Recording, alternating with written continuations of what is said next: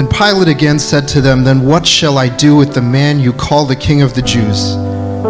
And they cried out again, Crucify him. And Pilate said to them, Why? What evil has he done? But they shouted all the more, Crucify him. So Pilate, wishing to satisfy the crowd, released for them Barabbas, and having severely whipped Jesus, he delivered him to be crucified.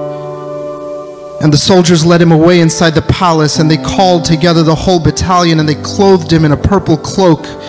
And twisting together a crown of thorns, they put it on him, and they began to salute him Hail, King of the Jews! And they were striking his head with a reed, and spitting on him, and kneeling down in homage to him. And when they had mocked him, they stripped him of the purple cloak and put his own clothes on him, and they led him out to crucify him.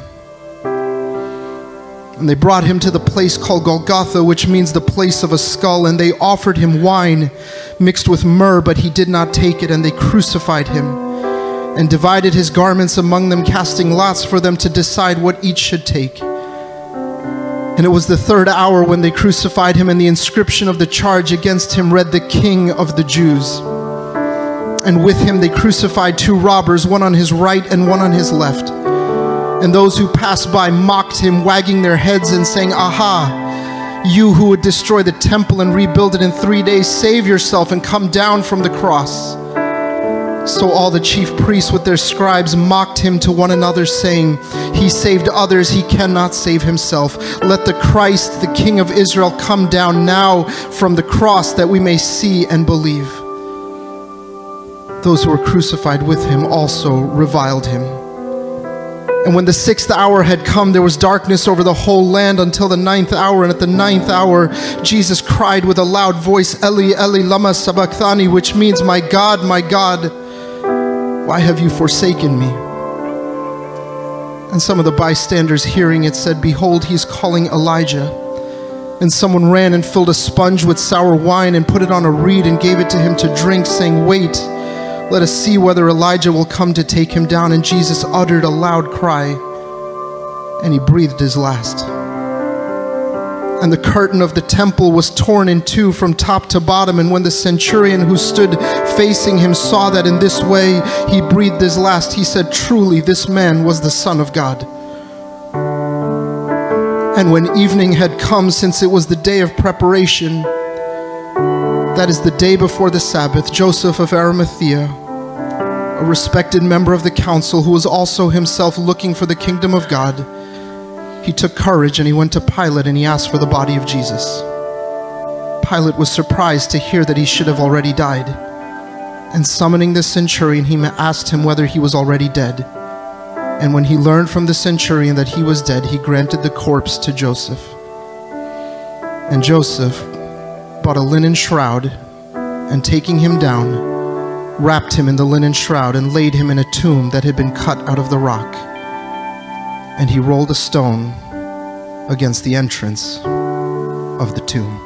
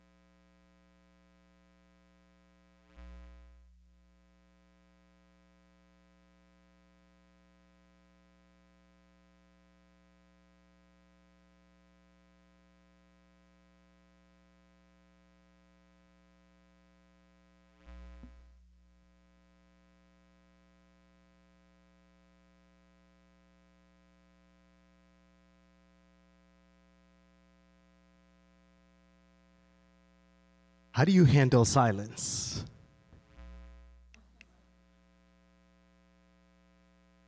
Some of us a lot better than others because, from my vantage point, here's what I'm seeing. We were silent for about a minute. And already in your seat, some of you are squirming, thinking, This is not what I signed up for when I came this morning. Some of you got nervous. Some of you are smiling back at me, going, What are you doing up there? How do you handle silence?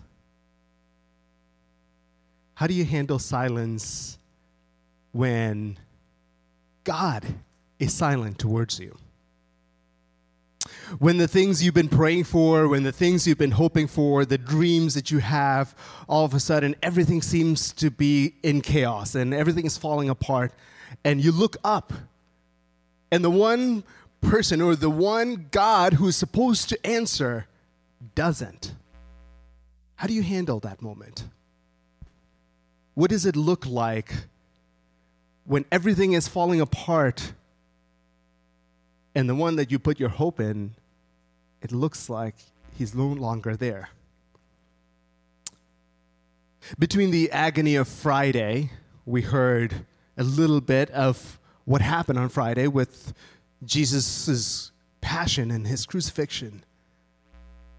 And Sunday, which we celebrate today. We celebrate the fact that Jesus is risen. We celebrate and we're joyous and we're so we're happy, and that's what makes us Friday and Sa- uh, Friday and Sunday define who we are as children of God. We define who we are as Christ followers. But there's a day in between that we often don't talk about, and that's Saturday. And there's a reason we don't because we're uncomfortable with silence. We're uncomfortable with silence. When I was in college, a mentor of mine, he taught me this little trick, and for some of you counselors in the room, you know this. When you're in a conversation and suddenly you go quiet, the other person tries to fill in that moment of silence with something that they wanted that they didn't plan to say or they just will jump in because we're uncomfortable and you have those moments you've had conversations where the other person's not talking and suddenly you're like i need to say something. Someone say something. And you jump in and say it because we're uncomfortable with silence. Not much is known about what happened on saturday between the crucifixion and the empty tomb and scripture gives us a few, a few, clues and a lot of the uh, a lot of a lot of material that was written around that time kind of gives us an idea of what happened. The gospel writers talk about the talk about the Pharisees and they talk about the chief priests and the leaders. They were already starting to scheme. They were already starting to plot because they knows that there, something else could arise from what happened the day before. Excuse me. They, had just put to death one of the most polarizing figures in their time. Because just as, just a week ago, there were people marching into town as Jesus rode on the back of a donkey. They were all marching into town screaming, Hosanna, Hosanna, Hosanna. They were putting their, uh, taking off their coats and laying them on the floor, and this, uh, this king is riding in. And they're all screaming, Glory to God. And within a few days, they had managed to turn them around, and now they're screaming, Crucify him. Perhaps this crowd that so quickly turned on Jesus might even turn on them. So they're, they're already putting things into place, and they ask Pilate, saying, Pilate, can you post guards at the, at the tomb so no one can get in and no one can get out? Pilate, I wonder how, what he was doing on Saturday because on Friday he had washed his hands clean and he said, I don't want anything to do with this. Did he feel the guilt and did he feel the pain of what happened on Friday? Or let's think about Mary, the mother of Jesus as she stood helpless, as she stood hopeless in front of the cross, and as she stood and she watched people as they hurled insults at her son, as they beat him to an inch of his life, as they, as they drew blood, as they crucified him, as they pierced his side. She watched his son give up his last breath. What was Mary feeling like? What was that loss? on the day after. Or perhaps even the disciples. Jesus had accurately predicted, and he told the disciples, he, he tells them this You will all fall away because of me this night. For it is written, I will strike the shepherd, and the sheep of the flock will be scattered. During the crucifixion, we hear the account of John at the cross, but where's everybody else? People who had followed Jesus through thick and thin, suddenly not there. They were all scattered. Where were they? Did they all finally go get, gather back together? Did Peter come back into the fold? Did all of these people who had done all these things, did they come back? Were they in hiding? What, what's happening? With all these questions in mind, the 19th century painter Eugene Burnand painted this picture, this, this portrait of what could have possibly been happening in a room with all the disciples. And in this painting, the painting focuses on Peter. Peter sitting at the table and he's got his, he- his head buried in his hands. And you can imagine, we don't have to put a lot of words, but you can imagine the pain that he's going through. Because just the night before, just the day before, he had denied his Savior three times. I don't know this man. Get away from me. I don't know him. I don't know him. What do you think Peter was feeling in those moments as he as there was silence all around him? He's crumpling under, under the guilt. And right next to him, you see John. John, who's known for his empathy, is sitting there comforting Peter and reminding him of, of who Jesus was. Or even as he's doing that, in his own heart, he is broken because the one who loved him and the one he had loved is suddenly gone. John, John was perhaps one of the closest disciples to Jesus, and suddenly his world has changed. Or James, also seated at the table. If you could see this painting up close, you'd see that James has this faraway gaze just looking off into the distance and trying to figure out in his mind what just happened. What theology, what words did Jesus speak that rationalizes all of this? What words does what explains this moment? Or perhaps Andrew standing in the back in the corner there, his Andrew's known for his ability to invite people in, his ability to say, "Hey, come, I want, to, I want you to meet a person." Come and see. That's Andrew. Now, suddenly, come and see doesn't make as much sense anymore. Who do you invite them to? What do you say? And all these disciples, as they're standing there somberly, they're trying to figure out what, what just happened. Our world just fell apart. And some of you in this room, or a lot of us in this room, we may be able to identify with these disciples because we've gone through, we've gone through Saturdays of our own. We've gone through Fridays of our own. Fridays where a dream died.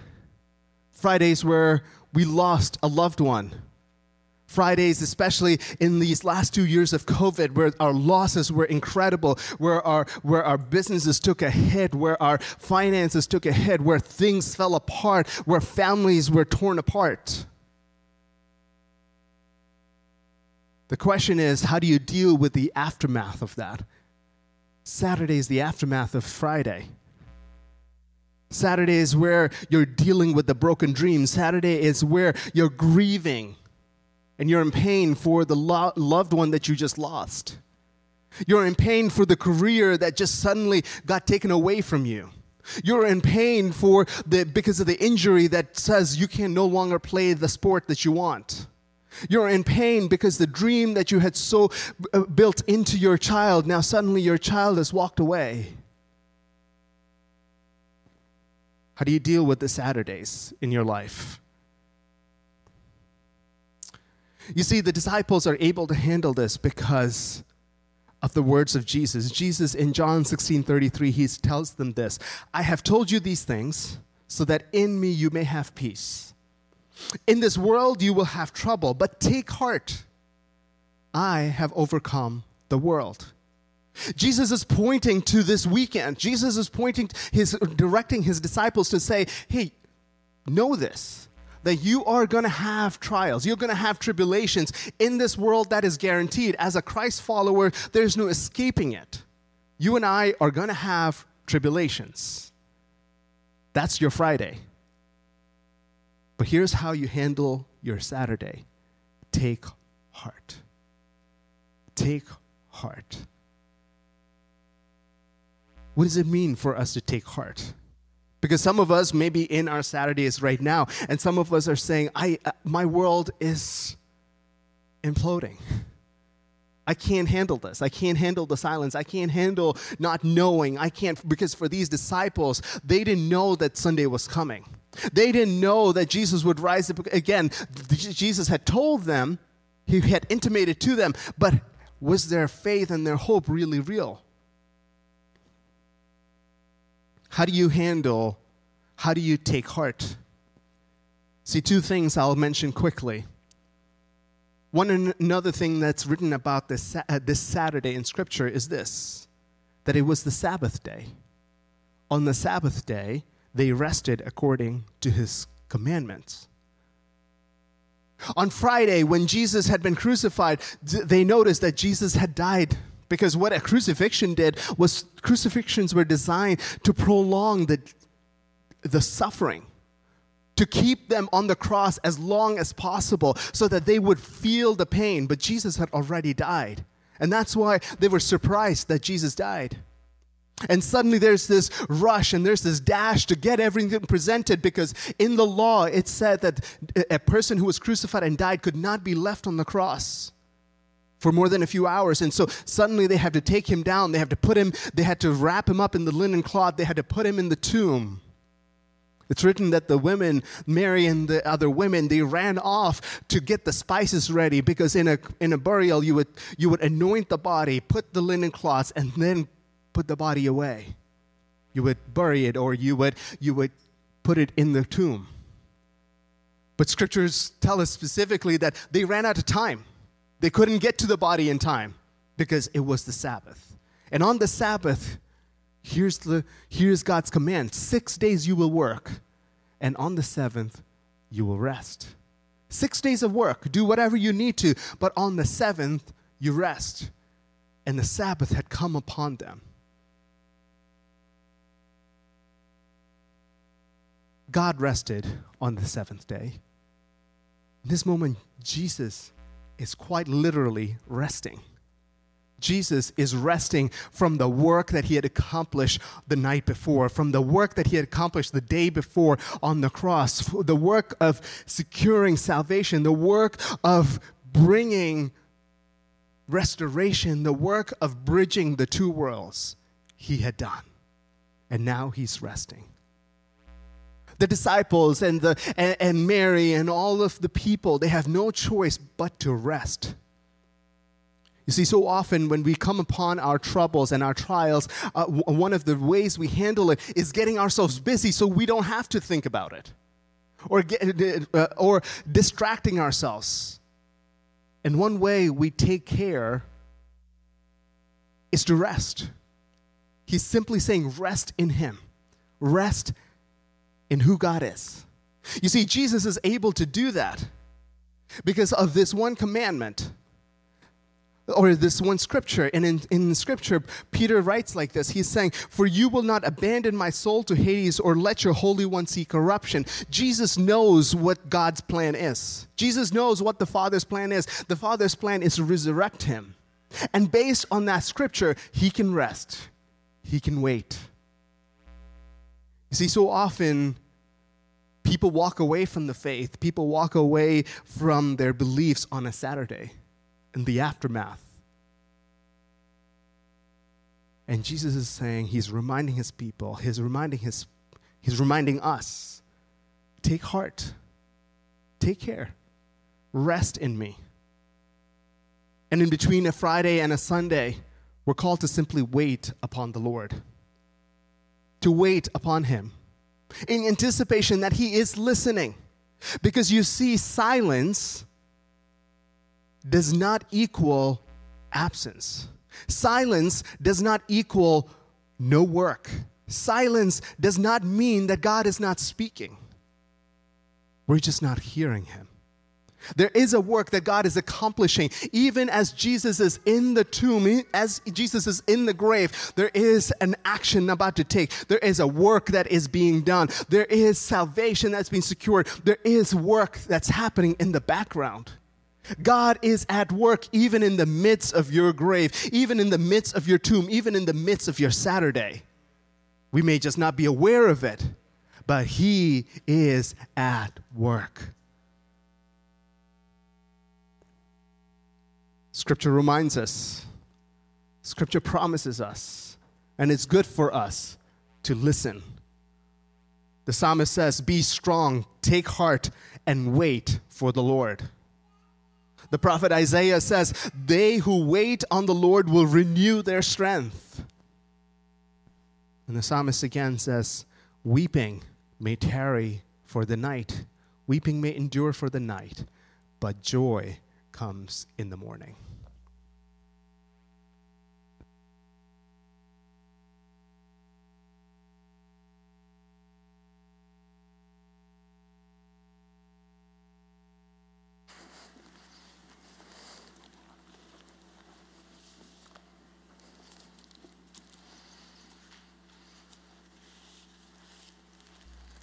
I thought about giving you two minutes of silence up here, but really uncomfortable, right?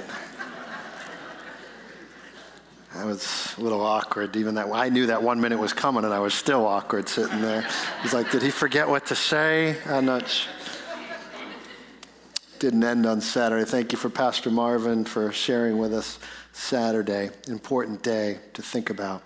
Important day we often overlook but God is still at work. Amen. It's um, how many of you would say it's hard being a grown up? Anyone agree with me on that? Oh yeah, a lot of hands going up on that, right? Got two hands going up some places. It's hard being a grown up, right? Sometimes it really is. I'm uh, one of you know you do a lot of things as grown-ups you know you didn't have to do before. One of the things I'm doing now is I'm teaching my son to drive, or I'm trying to. He's a really good driver. I'm a really terrible teacher of people to drive. I didn't know this about myself. I've never taught someone to drive before. Now I'm trying to do it. I really thought I'd be better at it. Um, but it's one of the things you got to do as a grown up, right? You grow up and there's certain things you have to do. And sometimes you do things as a grown up and you think you're doing them right and you think you're getting them right, and then you find out you, you know, something went wrong with it. You ever have that happen to you? Sometimes parents, right? You think, oh, yeah, good, got that down. Then you find out you messed it up somehow.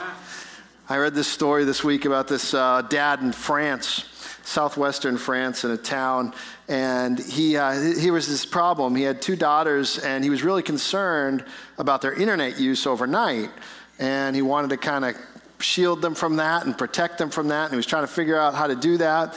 Uh, and some of you parents know the challenges of that. Can you download a software? Do you lock it down? Do you shut off the Wi-Fi? But then they still have data, and you know all the you know things you go through. So his solution was he bought a device that he could plug in in his house that would block the signals in his house, would block the Wi-Fi and the cellular signal in his house.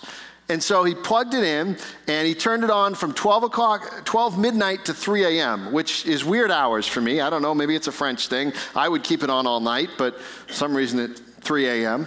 Um, but from 12, 12 a.m. to 3 a.m., he had this signal blocker going in his house and it worked great.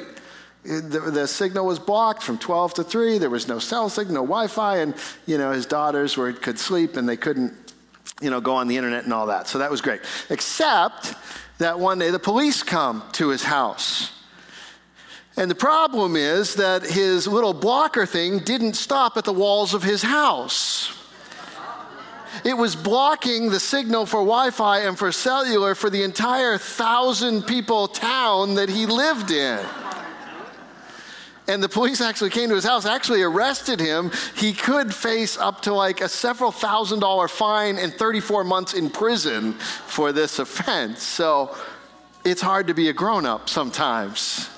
You're just trying to do things right, just trying to help out, and all of a sudden you, you know, end up in prison. I hope that doesn't happen for most of us. I bring that up because talking about Resurrection Sunday, talking about Easter, I've had this thought on my mind this week Easter's for grown ups. I've had that thought on my mind this week. I think that Easter's for grown ups. I'm not saying it's not for kids. I'm not saying kids don't need the grace of God, the salvation of God, all that. Of course they do. But I think there's something about Easter that's particularly important for grown ups to get. Uh, one, uh, it's different than Christmas, right? I mean, Christmas is, I mean, kids love Christmas, right? When you're a kid, you love Christmas. I mean, Christmas changes things, right? Christmas changes the toy box. Christmas changes, you know, your school stops, you get a break and, and everything. I mean, Christmas is what kids are looking for and they're looking forward to it. But Easter, I think in some ways is for grown-ups. I was thinking about that this week when I read a devotional by a woman named Frederica Mathewes-Green.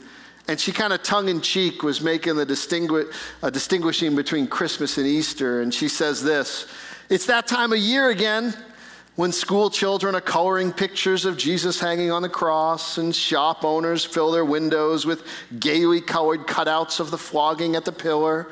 In the malls, everyone's humming along with seasonal hits on the sound system like Oh Sacred Head, Sore Wounded. Did you hear the Chipmunks version?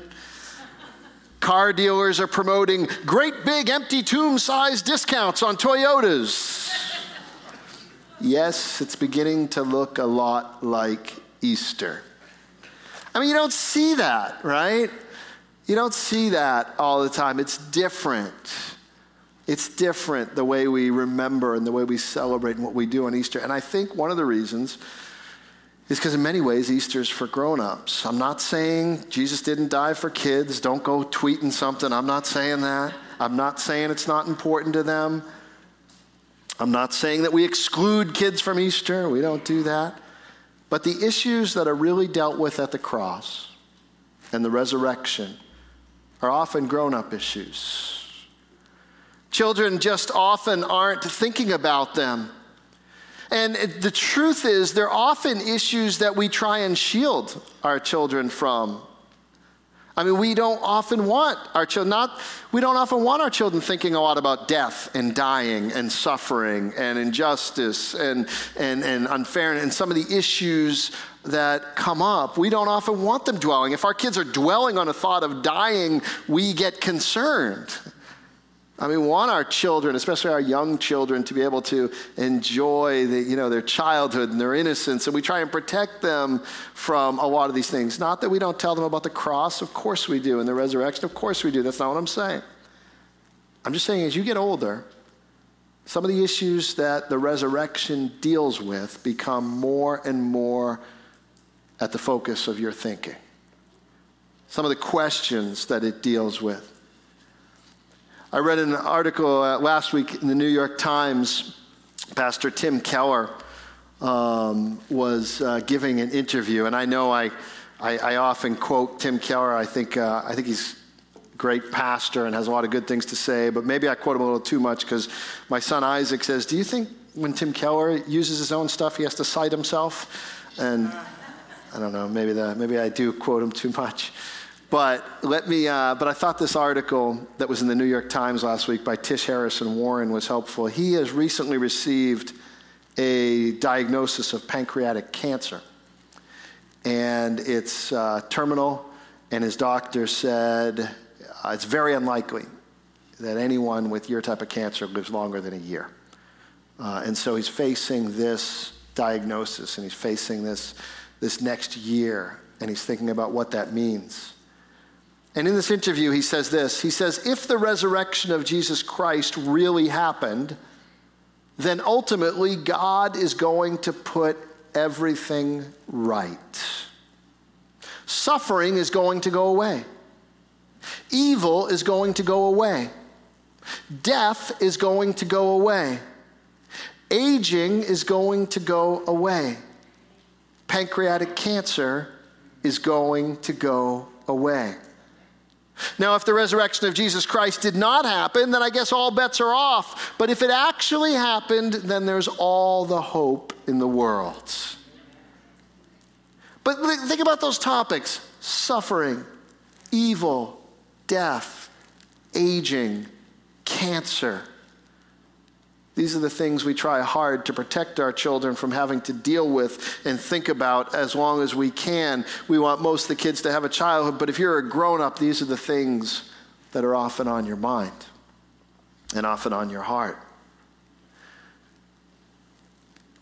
These three days of this weekend I think are important for us to, to look at, not simply as the foundation of our faith as Christians, but they also, I think, give us a picture of what the Christian life is like. That's what Pastor Marvin was bringing across. John 16 33 says this.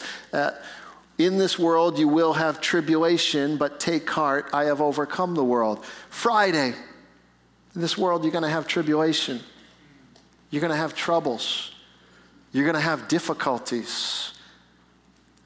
And if someone told you that if you just come to Jesus and give your life to Jesus, your life is going to be perfect and you won't have any more trouble and you won't have any more tribulation and you won't have any more difficulty, you got bad information. Because Jesus says right there, in this world, you will have tribulation. You'll have troubles.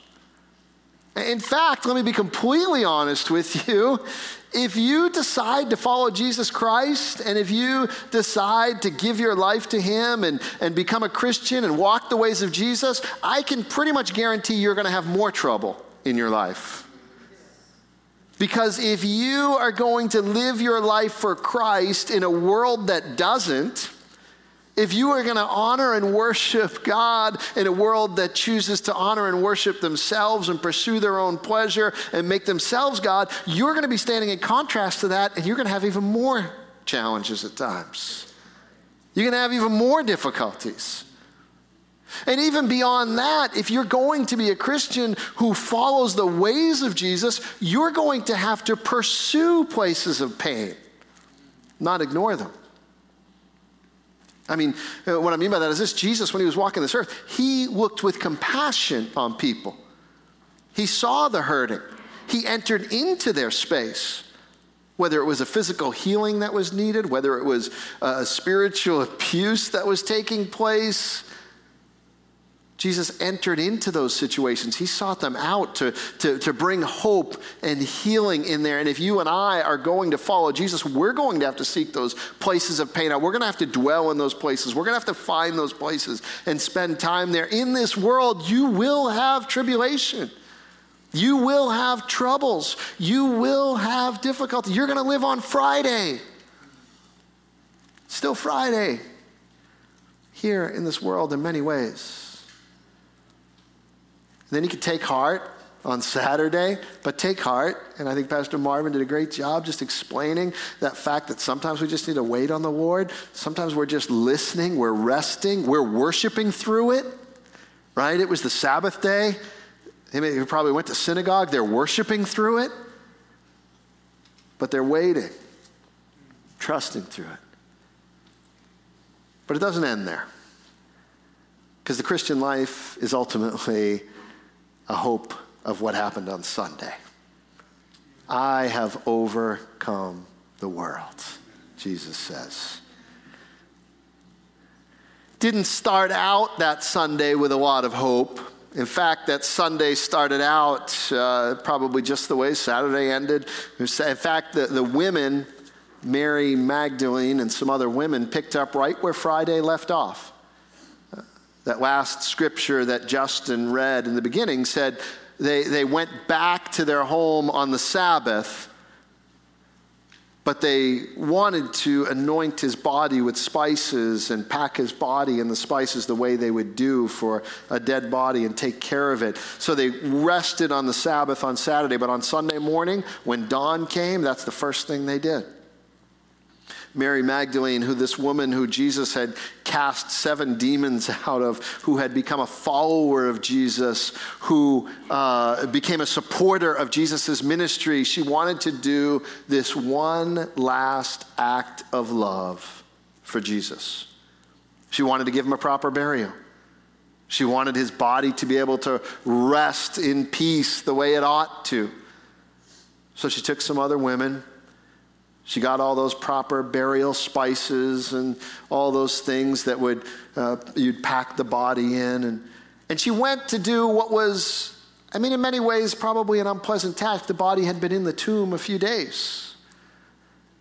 But make no mistake about it, they fully expected to find a corpse. In fact, the conversation on the way is who's going to move the stone?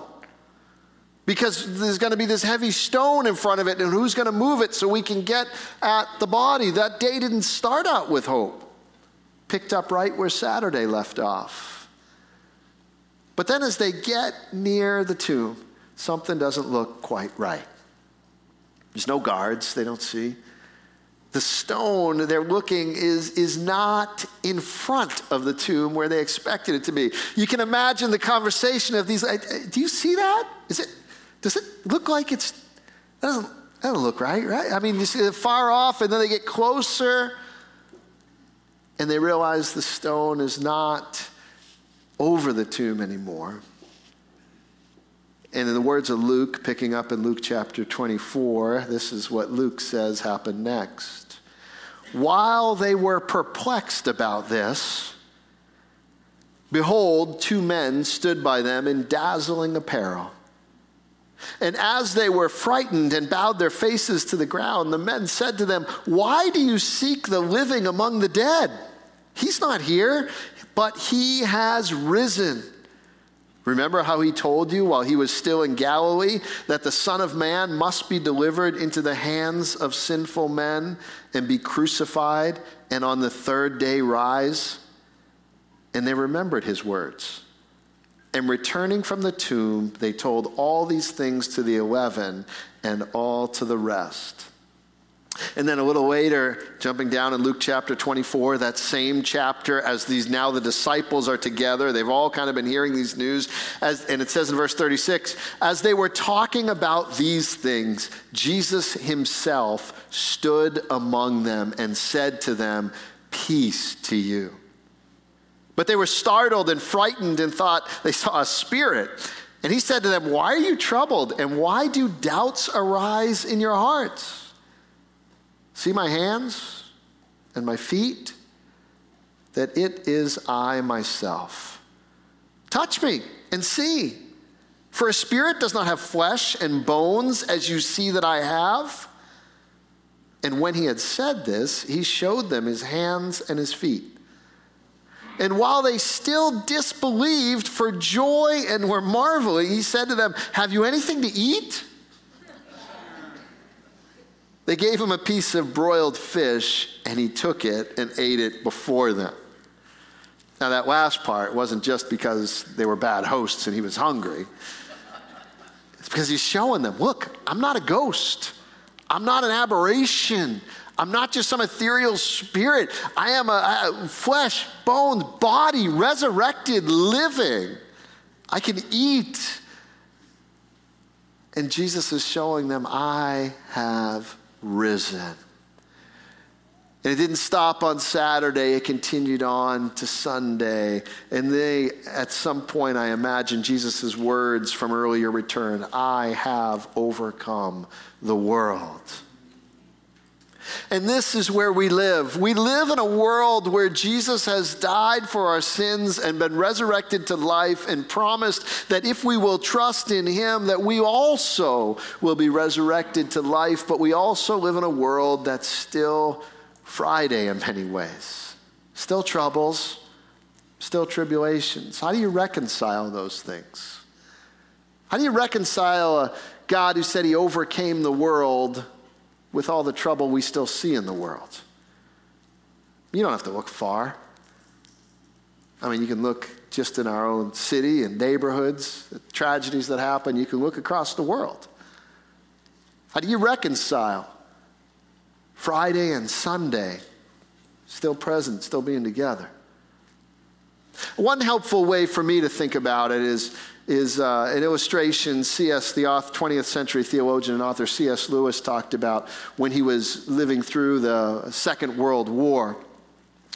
And he would see, you know, after the war had actually been won, that he would notice, he noticed if you were still living in an occupied city that the Nazis still either occupied or still controlled, hadn't been fully driven out yet, you knew you had won. You knew that somewhere far off in a foreign city, a battle had been won and victory had been declared, but you also knew that you were still living in a place that was occupied and still experiencing many of the consequences of that. You knew you could have hope that it would not always be like this and that soon you would be liberated, but you knew also at that time that you were still experiencing the horrors of some wars.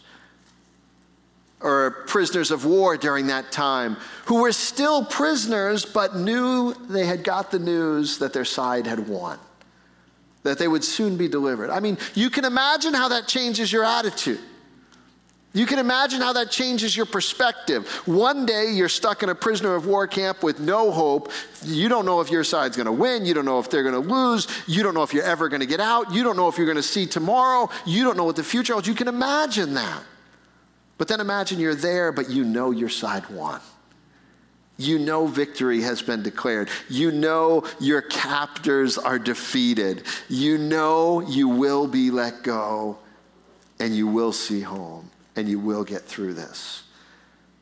Even though your circumstances are still difficult, you've got a hope now.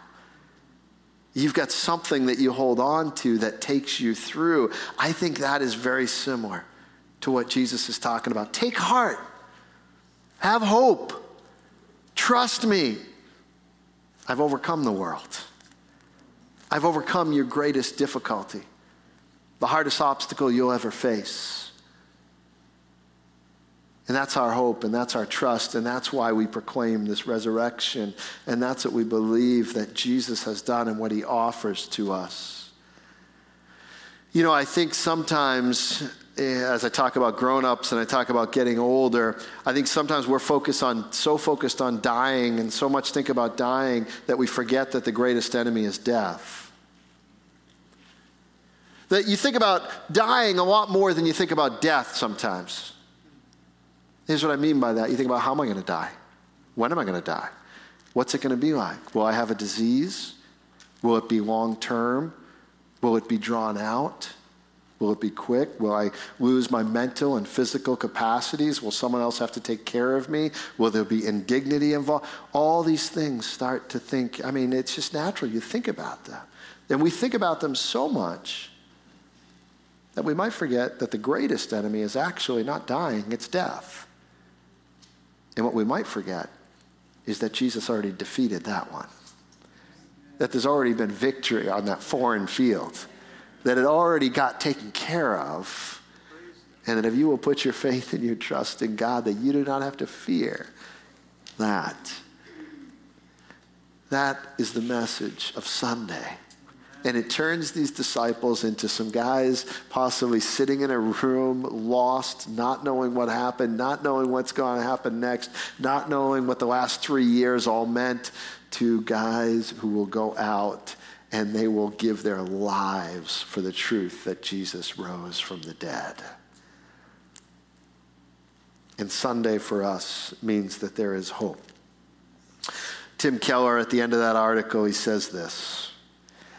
He says, I do think that the great thing about cancer, I had to stop and, at the end of that phrase. I said, Did I read that right? And I said, I had to go back. Yep. The great thing about cancer is that Easter does mean a whole lot more. Because I look at Easter and I say, because of this, I can face anything. In the past, I thought Easter as a kind of optimistic, upbeat way of thinking about life, and now I see that Easter is the universal solvent. It can eat through any fear, any anger, and despair. I see it as more powerful than ever before. In this world, you will have troubles, but take heart. Jesus has overcome the world. This is your hope. And as we close uh, this morning and as we prepare for the team to come, I just want to take a moment to just ask you what do you do with the pain in this world? What do you do with the hurt that you experience? What do you do with all of that around you? Where is your hope? Do you just try harder to make things a little better? Do you try and ignore it? Do you try and deny it? Do you try and forget about it? The hope that Jesus offers is that you can go through it with a hope in Him, with a trust in Him. This is the message of this weekend. I don't want to complicate it. I don't want to make it difficult for you to understand. This is the message of this weekend that God loves you, that God did not want eternity without you, that even though we sinned, even though we messed up, and I don't, I'm not going to go into all that because I think we all know it. I think we all know we've fallen short. I think we all know at times we've missed the mark. Of times we've done things we know we shouldn't have done. We've left undone things we know we shouldn't have left undone. We've sinned. We've missed the mark. It's not just out there, it's in here. And the message of this weekend is this that in order to cover that, in order to pay for that, in order to take care of that, you and I couldn't work our way out of it. God sent his son to give his life on a cross as a perfect sacrifice, to build a bridge from us to back to God, our Creator. And if you will put your faith and your trust in Jesus, that you have that hope and that eternal life, life that starts now and continues on forever. That as you and I put our faith and our hope in Jesus, that we do not have to fear death because he's overcome it. That as you and I put our faith and trust in Jesus, we can enter into places of trouble and tribulation and difficulty, trusting that God goes with us. And that we can trust that this whole messy world that we see is being renewed, is being, is being uh, one day will be made completely made right by God. That one day new heaven and new earth that will be made the way that God intended it to be. That you and I can have new life, forgiveness of sin in your life. And so I just want to ask you this Easter Sunday, 2022, when we're kind of back together in a way we haven't been in a couple years. Maybe you're here because some relative dragged you to church today and you just want lunch. That's okay. Maybe you're here because you thought it's Easter and I probably should show up at church someplace and you Googled it and you found it and you're here. Maybe you sit here Sunday after Sunday and you've been here, but you and you've heard the messages, but you've never taken the time to really put your hope and your trust in Jesus. I, I don't know how you got here this morning, except that I believe God brought you here for a purpose. I believe God's given you an opportunity I believe God is speaking to your heart and saying, Will you accept my offer of forgiveness? Will you accept the sacrifice of Christ on your behalf? Will you take your hands off the wheel and give your life over to my control? Will you trust me and put your hope and your trust in me? I don't believe it's my words that are really that important because if that is you, then God has already been pulling on your heart long before you walked in this room. You know God's working on your heart, you know God's calling you to Himself. And so I'm just going to ask you to bow your head and close your eyes. And here's why because there's too many people in this room. And if you're looking around, you're going to think about what they're thinking instead of what God's thinking. And so just bow your head and close your eyes for a moment because I just want to give you a, a couple minutes of sacred space with just you and God to consider these things. What do you do with this message of the cross and the resurrection? Do you believe that God loves you and died for you and really is waiting for you to invite you him into your life? to forgive your sins, but then to help you live the life that He has called you to live. Because if that's your belief and that's what you want, and you want a relationship with Him, then it is He has not made it difficult. You just need to simply pray in your own words and in your own space and just tell Him exactly that. That, Lord, I recognize that Lord, I need you. I've tried to live this life that you've given me on my own. I've tried to do what I thought was right. I've tried to keep my hands on the wheel, and I keep messing it up. And so, Lord, I need you. I need you to forgive me, but I also need you to come into my life and to lead me and be the Lord of my life. Lord, I want to follow you with all of my heart, soul, and strength. Lord, I want that life that you offer to me. And if that's you, you can just take a moment, just let the Lord know that. It's not any magic words. It's just being honest with yourself and God. I believe, like I said, I think if that's you, God's already been pulling on your heart. You know it. You know He's been asking you. Or maybe you're here and you've been a Christian a while, but you've walked away, and this morning you just got to say, on this Easter morning, 2022, Lord, putting my life back in your hands. I've wandered off, but I'm coming home. And I'm putting my life back in your hands. Lord, lead me. Lord, come into my life. Fill me. God, I thank you for not leaving us in our separation from you. I thank you that in Jesus Christ you made a way for us to be back in relationship with our loving Creator, God. I thank you, Lord, that you have done the hard work and you've simply invited us to come back to you. I pray for those who this morning have chosen to do that. Would you come into their life? Would you fill them with yourself? Would you lead them from this point on? Guide them in their steps. Lord, show them how much you love them and care for them and show them the purpose that you have for their life. Lord, lead each and every one of us in this room. Help us to know you more, to see you more, and to walk closer with you.